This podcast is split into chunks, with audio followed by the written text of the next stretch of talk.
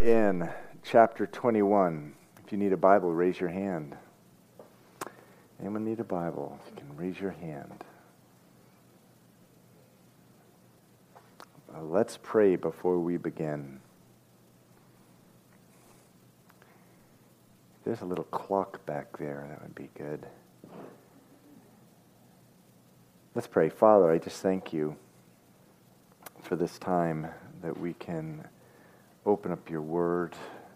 Lord, our, our desire is for our hearts, as they're exposed to your word, to be changed. Lord. We came here to be changed. We came here to to be men and women who are those who pursue your heart, who seek after your heart, because we know your heart. And what we see, we love so much, we seek it and pursue it. And Lord, as we open up the book of Genesis, Lord, there's so much in there about Christ, about your Son, about the Holy Spirit. Show all of that to us this evening. In Jesus' name. Amen. Okay, so in Genesis chapter 20, Abraham, about 40 years at least, depending upon which Bible commentator you listen to, has a major, well, falters in his faith in a rather heavy way. He repeats an uh, he repeats an earlier faltering of faith that he had done in Egypt, probably 15 years at least before.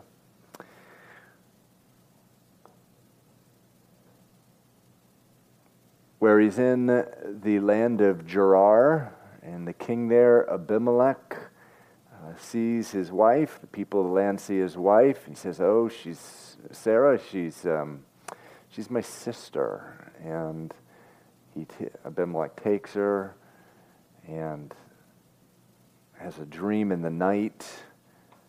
And God tells him, "What are you doing with that woman? she's someone else's wife." And Abimelech goes to Abraham, "What are you doing to me?" Are you trying to destroy me and give Sarah back as well as a lot of possessions uh, that he had, a lot of, of, of gifts. He, he gives Abraham and Sarah sheep, oxen, male and female servants, and a thousand pieces of silver. Someone pointed out to me after last Sunday night, you forgot to mention just how astounding it is in verse 17 that Abraham prays to God and God healed Abimelech. And isn't that amazing that right after a major faltering of faith, sin that doesn't hinder in any way Abraham going before God the Father. And as we discussed this morning, what he binds on earth is bound in heaven. And there's, there's healing there. As we have been going over and over again in the first two chapters of Ephesians, what God sees when he sees us is very different than who we see when we look in the mirror. We see flawed people. The Bible says that God sees us holy and blameless in Christ. And provided that we let go of our sin, we repent of it, we can go right into the altar, the, right behind the veil, to the holy place, and, and ask the Lord and intercede on behalf of others. Oh, does the devil trick us into thinking, no, no, you can't be powerful in prayer unless you're in the penalty box for at least a few months. But he prays for Abimelech, Abraham does. They are healed. The wombs of the um, house of Abimelech had been closed up, they were healed. But then, more astonishingly, if that is a word, verse 1, chapter 21 And the Lord visited Sarah as he had said, and the Lord did for Sarah as he had spoken. So you see, Abraham's lack of faithfulness does not thwart the faithfulness of God. God had given this promise many, many years before that he would, um, that she would have uh, a son, and he takes this well, well, again, at least 40 years into his faith, this major faltering of, of faith, and that's just encouraging to me. that every day when we wake up, 10 years into our walk, 10 months, 20 years, 40 years, when we wake up, there's a clean sheet of grace, wiped clean completely. And the promises of God still stand. Yes, verse 1 And the Lord visited Sarah as he had said, and the Lord did for Sarah as he had spoken. For Sarah conceived and bore Abraham a son in his old age at the set time of which God had spoken to him, referring to uh, a year earlier. They had been told, a year from now, you're going to have a son. Verse 3 And Abraham called the name of his son who had born to him, who was born to him, whom Sarah bore to him, Isaac, which means laughter. Then Abraham circumcised his son Isaac when he was eight days old, as God commanded him. Now, Abraham was a hundred years old when his son Isaac was born to him. He was going to he would die when he's 160. So he has plenty of time to enjoy his uh, his son his daughter. I, I do wonder sometimes, uh, from time to time, you know, someone will have a, guy, a man will have a kid when he's uh, um, 60 or 70 years old, and that may or may not be. Um, that that's not that that cannot be outside of the will of God, but um, you know, it's uh, when someone's having a kid at 60 or 70 years old, uh, they may not be able to enjoy their their child for very long. Abraham did for 60 years, it says here. And Sarah said, God has made me laugh. All who hear will laugh with me. She also said, Who would have said to Abraham that Sarah would nurse children? For I have borne him a son in his old age. And the child grew and it weaned. And Abraham made a great feast on the same day that Isaac was weaned. And Sarah saw the son of Hagar, the Egyptian, who she had borne to Abraham, scoffing. So Isaac's scoffing here. He's about 14, uh, rather, Ishmael is scoffing here at Isaac. He's about 14 or 15 years old now. And he's, in some way, he's mocking this, this, this young child on the day of a feast of all things. Verse 10 says, Therefore Sarah said to Abraham, Cast out this bondwoman and her son, for the son of this bondwoman shall not be heir with my son, namely with Isaac. And the matter was very displeasing in Abraham's sight because of his son, referring to Ishmael there. Ishmael was Abraham's son.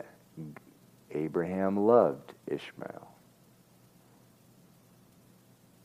And now he's in this place where his wife Sarah is like, You got to get this kid out of here. He's causing problems. He's mocking my son. He's going to affect the upbringing of my son.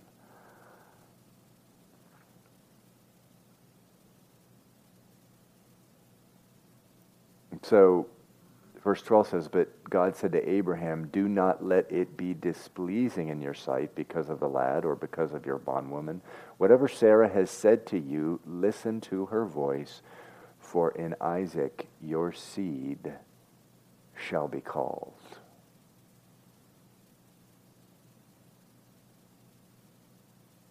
So it's interesting there. It says, Listen to her voice. I can't tell you how much marriage counseling I do, and I do a lot. Where a big source of the problem in the marriage counseling is the man's and the woman's lack of understanding of what biblical submission is.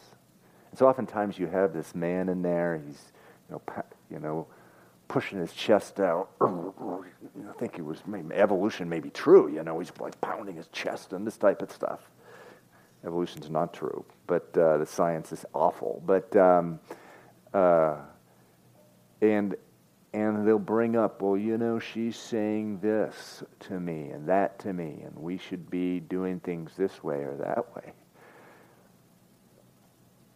The fact of the matter is, a woman biblically submitted to her husband is supposed to have a wonderful prophetic voice in the marriage. I mean, I can't tell you how often. I mean, I'm at the time, 28 years into my marriage, where I plead with my wife, prophesy to me, please. Tell me what we're supposed to do.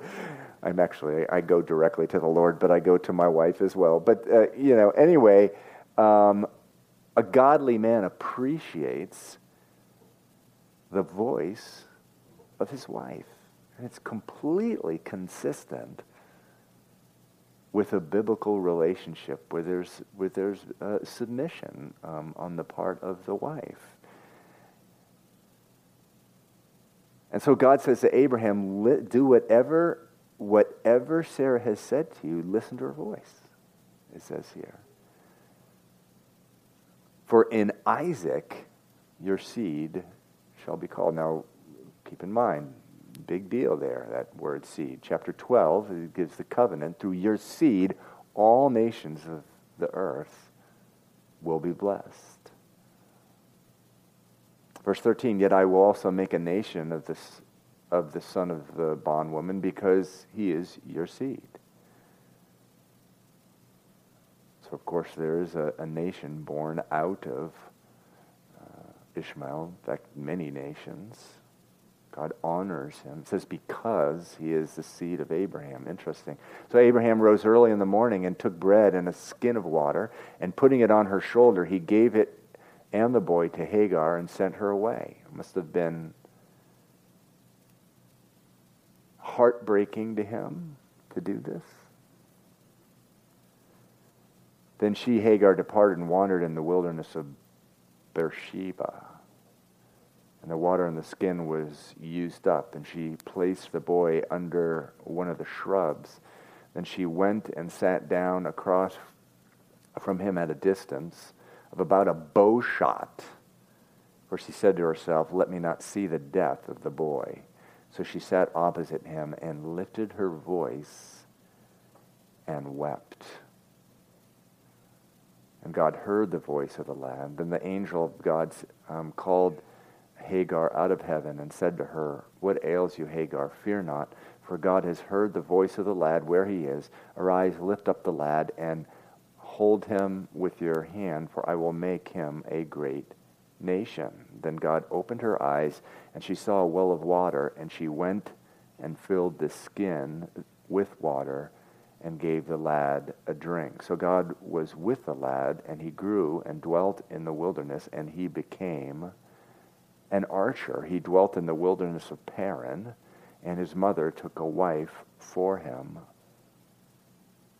from the land of Egypt. Remember, Hagar was from Egypt. You know, again, it, it, it says here in verse 9, it says that Ishmael had been scoffing, mocking at the young child. I tell you, mocking the children of God or the people of God is a very serious thing. And even when you're speaking about another church, another denomination, and you, you better be careful not to mock them for some practice that they do or this or that. Because God takes the mocking of his children really, really serious. I mean, it, there, there, there's judgment hanging over your head, I can tell. There's chastening hanging over your head if you're mocking the people of God. Psalm 1 says, Blessed is the man who walks not in the counsel of the ungodly, nor stands as in the path of sinners, nor sits in the seat of the mocker.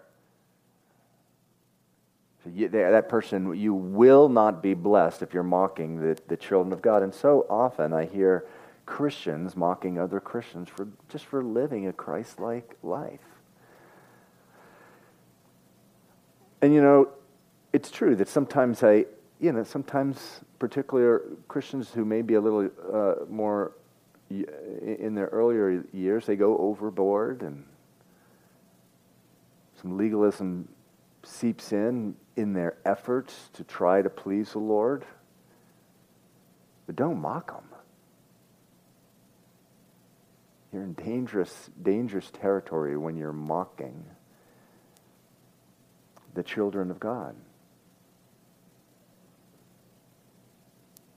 And here we here we are, you know, and here here the uh, Ishmael is mocking, and he, he he's cast out. And he's living in the wilderness of Paran now. Um, he's God's going to make him a mighty nation. Actually, it's it's today it's the Arabic people who uh, the the Islamic um, Arabic people um, who descend from from Ishmael. Actually, we have a map. Dave, can we have this map? So he, it says here that he dwelt in the land of Paran, verse 21. So that's way down here is a land of Paran. And I, on other days, I've actually put up on the projection screen pictures of this area. I mean, it's, it's crazy. It's like a wilderness. It's desolate. And that's where, that's where he goes, and that's where he, he sort of grows up there. And so, Galatians chapter 4, I've mentioned this before. It, this very scene that we just read about is referred to by the apostle Paul, Galatians 4:22. It is written that Abraham had two sons, the one by a bondwoman, meaning she was a woman of servitude, and the other by a free woman. But he was of the bondwoman, meaning Ishmael, was born according to the flesh, meaning in the strength of man, the wisdom of man. It was this idea concocted by Sarah and Abraham together. And he of the free woman through the promise. Verse 24, which things are symbolic, for these are the two covenants the one from Mount Sinai, which gives birth to bondage Ironically, that is where Ishmael went to. We went down to the area. Can we have the projection one more time, Dave? Mount Sinai is um, is right down there in Paran, right here. I'm going to guess right there. All right. So there's Mount Sinai. Ironically, that's where he went to live. Ishmael did. For Hagar is Mount Sinai, Galatians 4:25, in, in Arabia, and corresponds to Jerusalem, which now is and is in bondage with her children. But the Jerusalem above is free, which is the mother of us all. Now we, verse 28, as Isaac was, are children of promise. But as he who was born according to the flesh then persecuted him who was born according to the Spirit, even so it is now. The law, legalism, the law, even the law, you, uh, there's, there's a legalistic, a pharisaical part of you which will persecute the Spirit and your spirit life. It'll persecute you, it'll try to keep you down, it'll try to draw you into bondage. Verse 30 of Galatians 4 Nevertheless, what God does, what, what does the scripture say? Cast out the bondwoman and her son. For the son of the bondwoman shall not be heir with the son of the free woman. It's interesting that, man, even a little bit of works in your life, even a little bit of Phariseeism. Is that how you say it? Something like that. You better cast it out. You better just be asking the Lord, can you identify those parts in me? Be, because, you know, I have seen what I have seen in denominations where there is just you may look at them from afar and see you know they have they've got this little piece of legalism there but it's never little because behind it there's always just a enormous amount of legalism you know I, I think of the seventh day adventists god bless their soul but but you know if you're out of God's will. You're in sin if you're not worshiping the Lord um, on Saturday. Even though Colossians chapter 2 makes it, let no man judge you by what Sabbath day you, you recognize. Say, well, you know, yeah, they have that thing.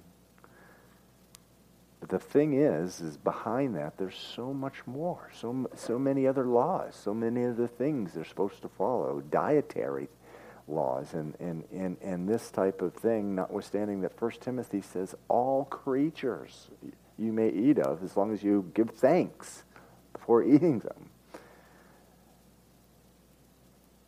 So a little bit of legalism, watch out because it doesn't stay little, it grows. There's a cult, a well-known cult in, in this city, and it's spread actually to all over the country. If you are not baptized in their church, you are not going to heaven.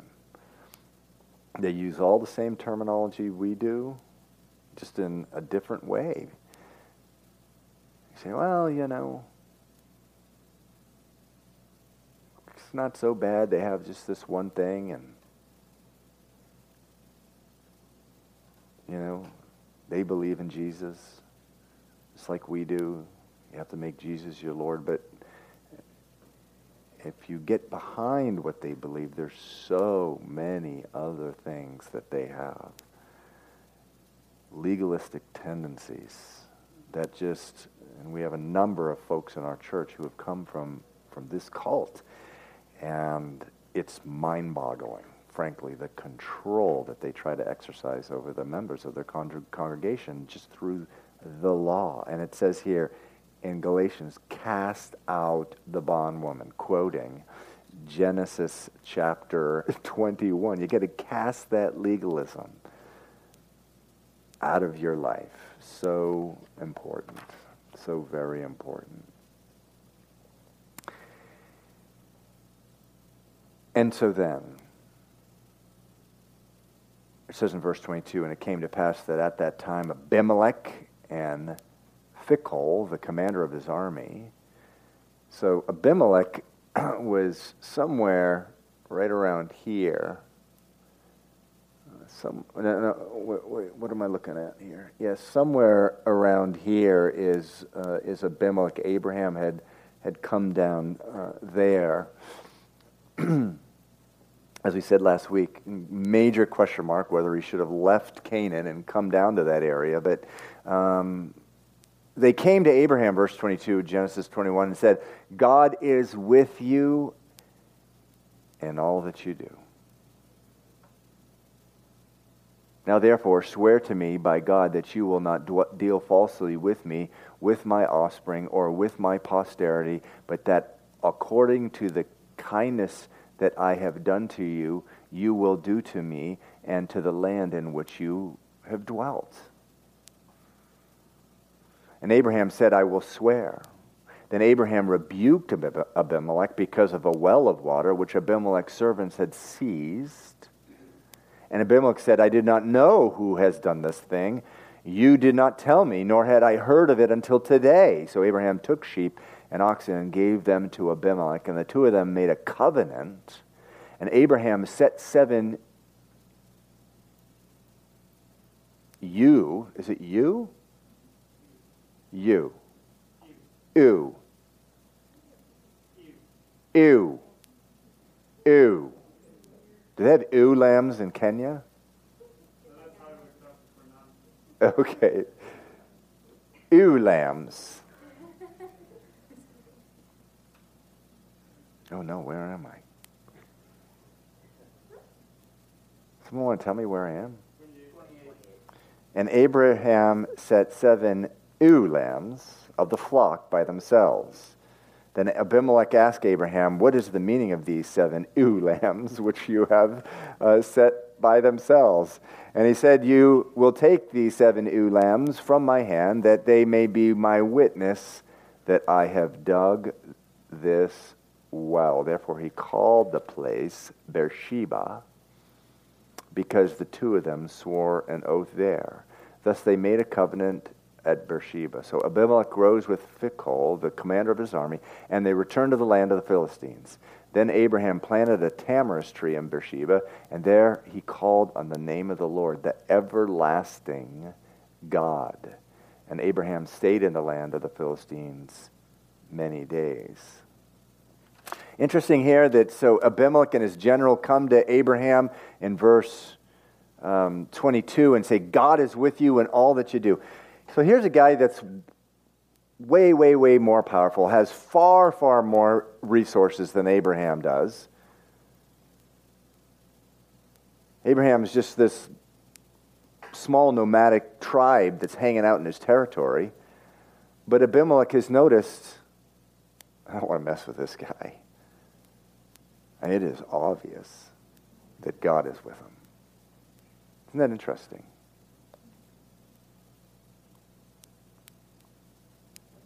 And one of the things that I repeat over and over, I have just a, a, a it's a big sort of burden to, to teach and remind the flock here at Calvary Chapel in the city that in your workplace it is such a full-time ministry because God will see you, or rather people will see you even the boss, his boss, his boss will see you, and they'll say, you know, that person's different. Just this morning, someone just got saved through the ministry of, of Calvary Chapel in this city in the last four months because uh, someone at their work, you know, during their lunch, this uh, one of our, our ladies here would read their Bible during lunch and this type of thing, and so this other woman noticed, so what's all that about? And this, says, Oh, I'm a Christian. So this other woman gets her Bible, gets the website here, online sermon, starts listening to our sermon, and just got radically saved right at home. Now she's just loving Jesus, and she's so excited and happy. What was all that about? Well, because this seemingly inconsequential lady who is at her work, she saw the difference in her life. What a beautiful story. Now here you have this king coming to Abraham, says, proactively coming to him, listen, God is with you in all that you do. What can we do so you won't mess with us? So you will, we will be blessed by you. It says that Abraham rebuked him. It says, if you're really, if you're really honest about this thing, why is it this well of water that we dug? Verse 30. We dug this well. Your guys took it over. So, look, if I, I want to see actions here, actions speak louder than words. Let's make a covenant.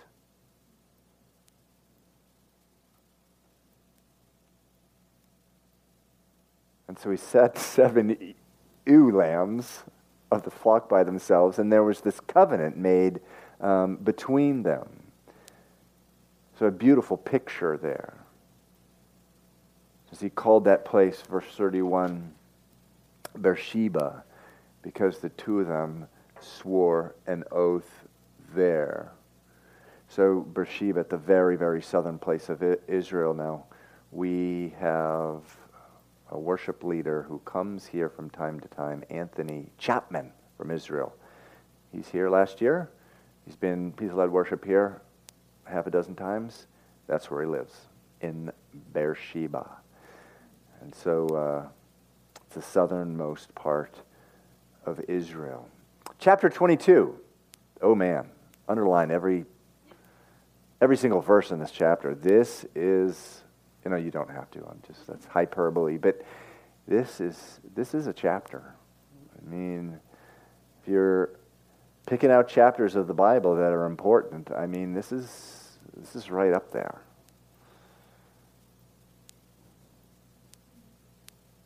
One of the most glorious foreshadowings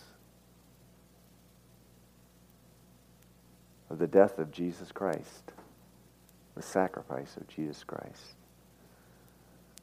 Verse, tw- uh, verse 1 of chapter 22 says, Now it came to pass after these things that God tested Abraham. God will do that to you. He'll test you. He doesn't test you in order for you to fall into evil, to fall. He tests, tests you to. He tests you to pass the test, although sometimes we don't pass. But he does it for our growth. He does it for our edification. The book of James says he doesn't tempt us for evil, for the purpose, because he likes to, oh wow, I want to see them fall into evil. But he does test us for our good. He said to him, Abraham, Abraham said, Here am I.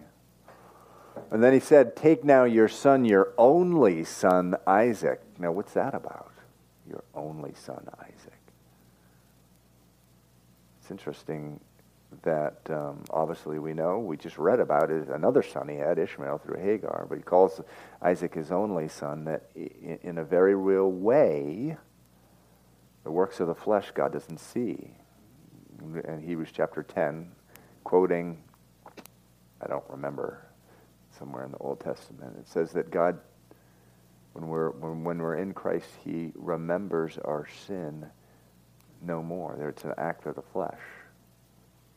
Amazing, amazing statement of grace here. Take now your son, your only son, Isaac, whom you love, and go to the land of Moriah and offer him there as a burnt offering on one of the mountains of which I shall tell you. So it says one of the mountains. Hmm. So it's the land of Moriah to one of the mountains there. More on that later.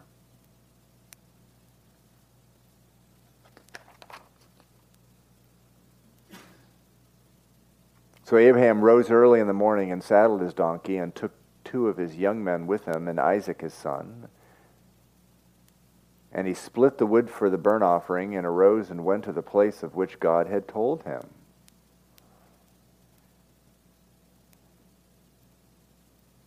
Then on the third day, Abraham lifted his eyes and saw the place afar off. And Abraham said to his young men, Stay here with the donkey the lad, and I will go yonder and worship, and we will come back to you.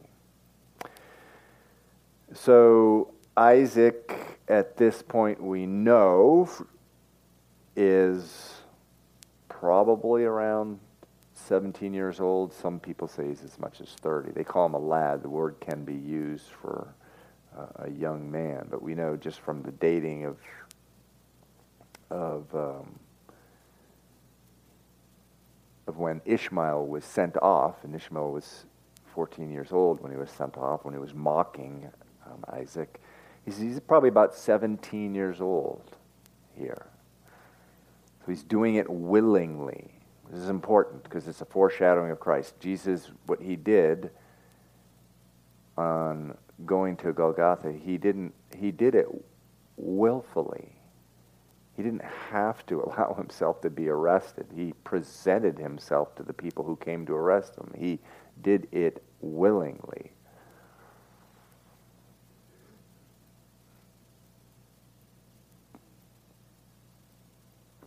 So Abraham rose early, or rather, it says in verse 6 So Abraham took the wood of the burnt offering, laid it on Isaac and son, his son, and took the fire in his hand and a knife, and the two of them went together. And so the imagery of laying on Isaac the wood,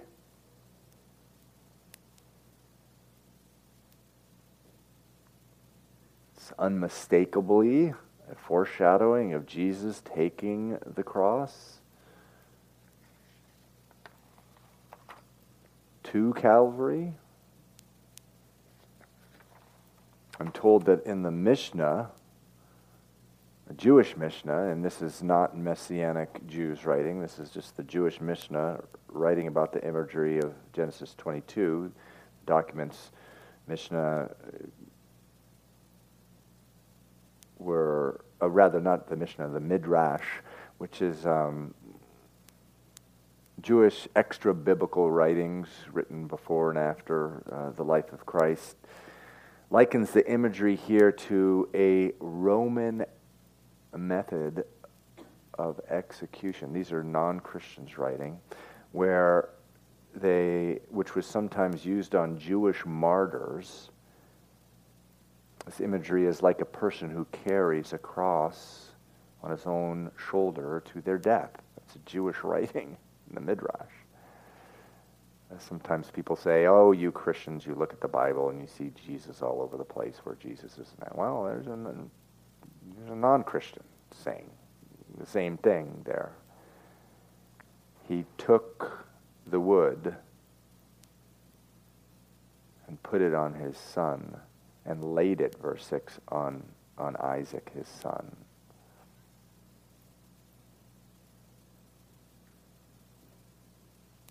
Now, this must have been an unbelievable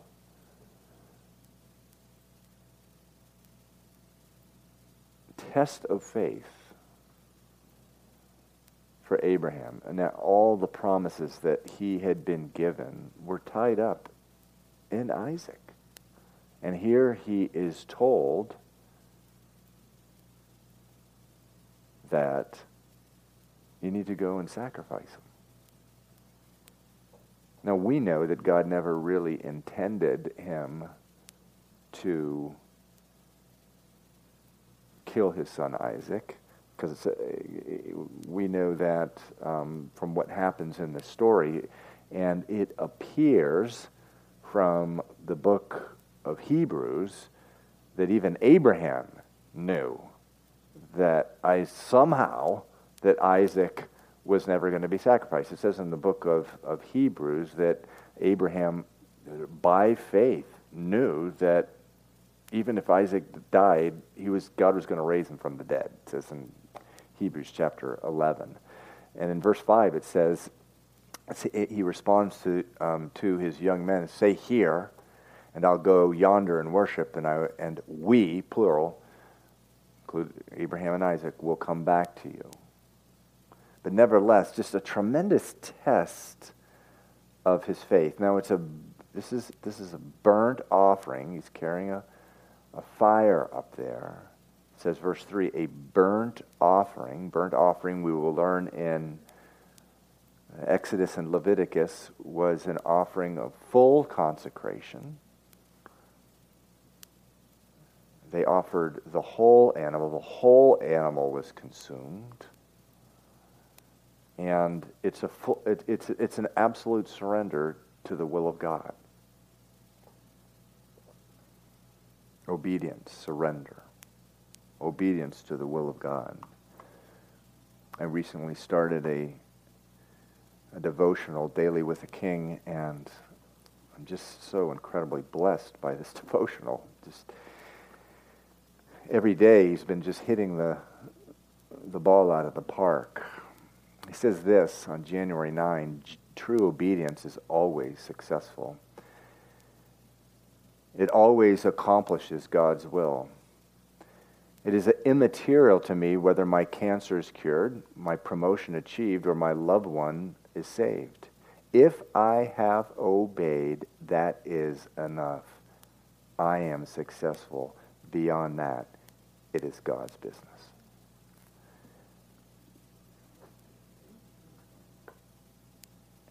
And there's a joy that does result from that kind of absolute surrender, but that's the surrender that God wants, that God tests. We, he gives us tests, and He's looking for that kind of surrender.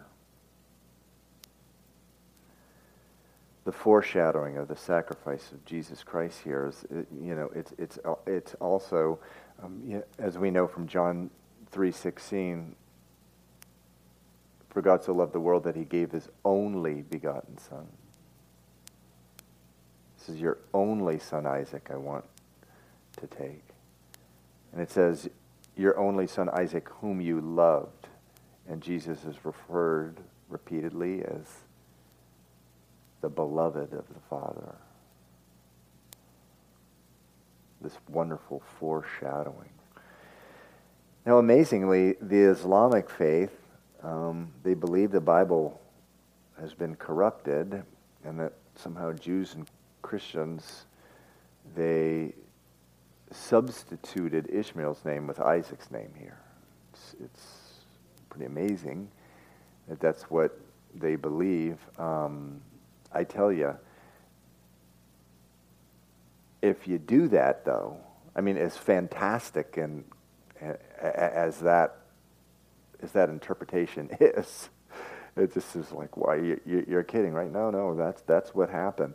This is going to be only the beginning of their problems because so many things in the Bible are traced to Isaac, and including genealogies and all kinds of other stuff.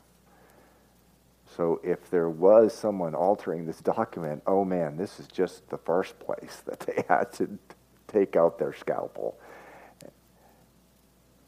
And it's clear the God Bible is God breathed, and God has been faithful to to preserve the the the Old Testament, the book of Genesis, in good form. Which, by the way, we learn from Daniel Messiah. The Quran itself says that that this Bible, the Old Testament, God is faithful to preserve it in good form. And, and it's one of the ways of, of witnessing to someone of the Islamic faith is look at all these verses, which says that God will preserve the book, the holy book, the Old Testament. In any event, this, this test here that we read about Mount Moriah. And we know from Second Chronicles chapter 3 verse 1 that it was in the area of Moriah that Solomon built the temple. It's the piece of land that Solomon's father David purchased from Ornan the Jebusite. Remember what Ornan said to David? David said, I want to buy this. Oh, I'll give it to you for free. And he says, I don't want to sacrifice that which costs me nothing. He, he, he buys this land here. The, the temple is built there. And there's controversy as to whether or not where Abraham builds this altar is the very place where Jesus Christ died on Calvary. And so, uh, what do I believe? Well, um, my opinion is as valuable as yours. I, I think there is a strong argument that Jesus was crucified in the very place. The, the objection that people usually make to Jesus dying on the very place of the altar is, is, is Second Chronicles chapter 3, verse 1, where it says that um, in, in Second Chronicles 3, verse 1, that that's where the temple was built. But the problem is, is that it says there in verse 2, it's the land of Moriah on one of the mountains, of which I tell you. Now, I am told by people who are experts, or have read people who are experts on the matter, that these kind of, of sacrifices would always have been made at the highest peak. And I'm also told if you go up on the Temple Mount in Jerusalem, it is not the highest area. You can follow a ridge that goes up to a higher place where it is believed that Jesus was crucified. Not something that necessarily Christians should be beating people up on. However, Genesis 22 is remarkable in the way that it is a foreshadowing of what was done uh, how many thousand years later when Jesus died on the cross. So then it continues here. it says that um, in verse 7, Isaac spoke to Abraham and, and, and his father and said, My father. And he said, Here I am, my son. Then he said, Look, the fire and the wood, but where's the lamb? Jesus is the Lamb of God. For a burnt offering. And Abraham said, My son, God will provide for himself the lamb for a burnt offering. And so familiar, those verses, I believe, in Isaiah, where, where it says the Lord looked over all the earth and, and, and looked for, you know, from whence salvation would come. And he didn't say, see anyone that could provide the salvation. So, so from his own arm, salvation come. It says he, he provided for himself the lamb for a burnt offering. So the two of them went together. Then they came to the place which God had told him. And Abraham built an altar there and placed the wood in order. And he bound Isaac, his son, and laid him on the altar upon the wood. So here Isaac is willingly doing this. This is where he's really a foreshadowing of Jesus. Isaac, by this time, knows what's going on. And, I, and, and Abraham stretched out his hand and took the knife to slay his son, but the angel of the Lord called to him from heaven and said, Abraham, Abraham. So he said, Here I am. And he said, Do not lay your hand on the lad or do anything to him, for now I know that you fear God, since you have not withheld your son, your only son, from me. So some of the commentators on this, you know, Abraham is called in the book of James a friend of God. And, and here is so deep was the friendship, among other things, so deep was the friendship that, that God wanted him to sort of share in communion, in a communion, a fellowship of what it was like to have his only son be offered up. And, and that was one of God's intentions here, that he so you know, that, that, that he so loved Abraham here. He, he wanted him to experience a similar thing that he would experience through the death of his own son, Jesus Christ, or the offering of his own son. Verse 13 Then Abraham lifted his eyes and looked, and there behind was a ram caught in a thicket by its horn. So Abraham went and took the ram and offered it up for a burnt offering instead of his son. And Abraham called the name of the place the Lord will provide. And so we belonged on the cross. Instead of us on the cross, God provided another lamb. Abraham, Abraham called that place, the Lord will provide, Jehovah Jireh. As it is said to this day, in the mount of the Lord it shall be provided. Verse 15 Then the angel of the Lord called to Abraham a second time out of heaven and said, By myself I have sworn, says the Lord, because you have done this thing and have not withheld your son, your only son, Blessing I will bless you, and multiplying I will multiply your descendants as the stars of the heaven, as the sand which is on the seashore, and your descendants shall possess the gate of their enemies. In your seed, all the nations of the earth shall be blessed. Isn't it a wonderful thing where from time to time God reminds us of different promises that He's made to us? And He reminds him here of the promise He made to him in Genesis chapter 12 because you have obeyed my voice. End of verse 18. Verse 19 So Abraham returned to his young men, and they arose and went together to Beersheba, and Abraham dwelt at Beersheba.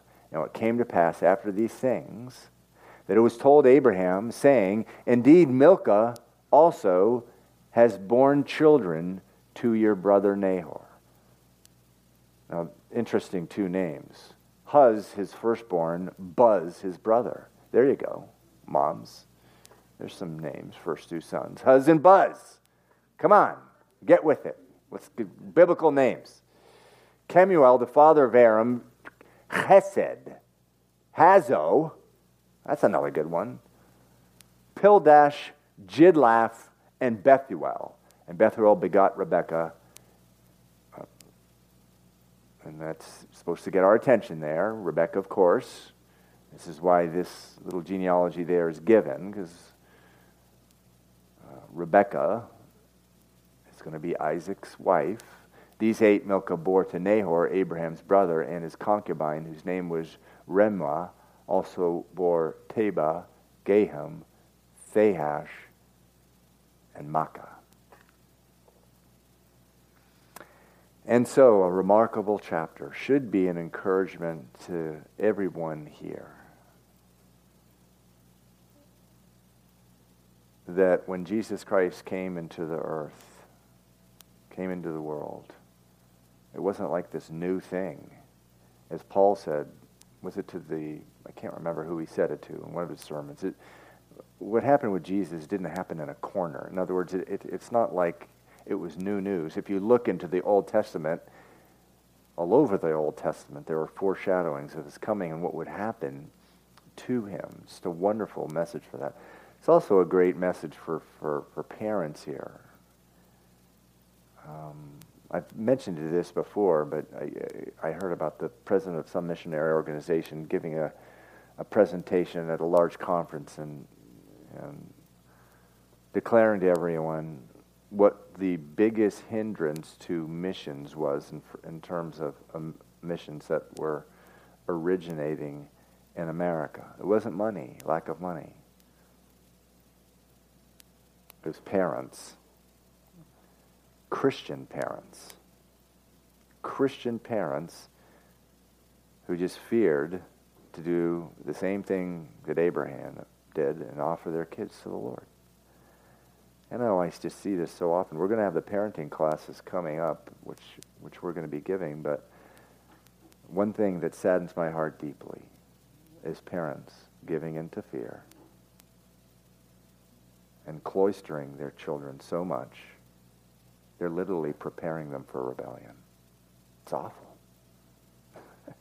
and, it, and, it, and it happens so much, and the, there's consequences to it. We need to give our children over to the Lord, just as Abraham did. Okay, we finished the last 10 or 15 minutes on Sunday nights in prayer, little groups of four and five. If you could get to little groups of four and five, I believe Ritu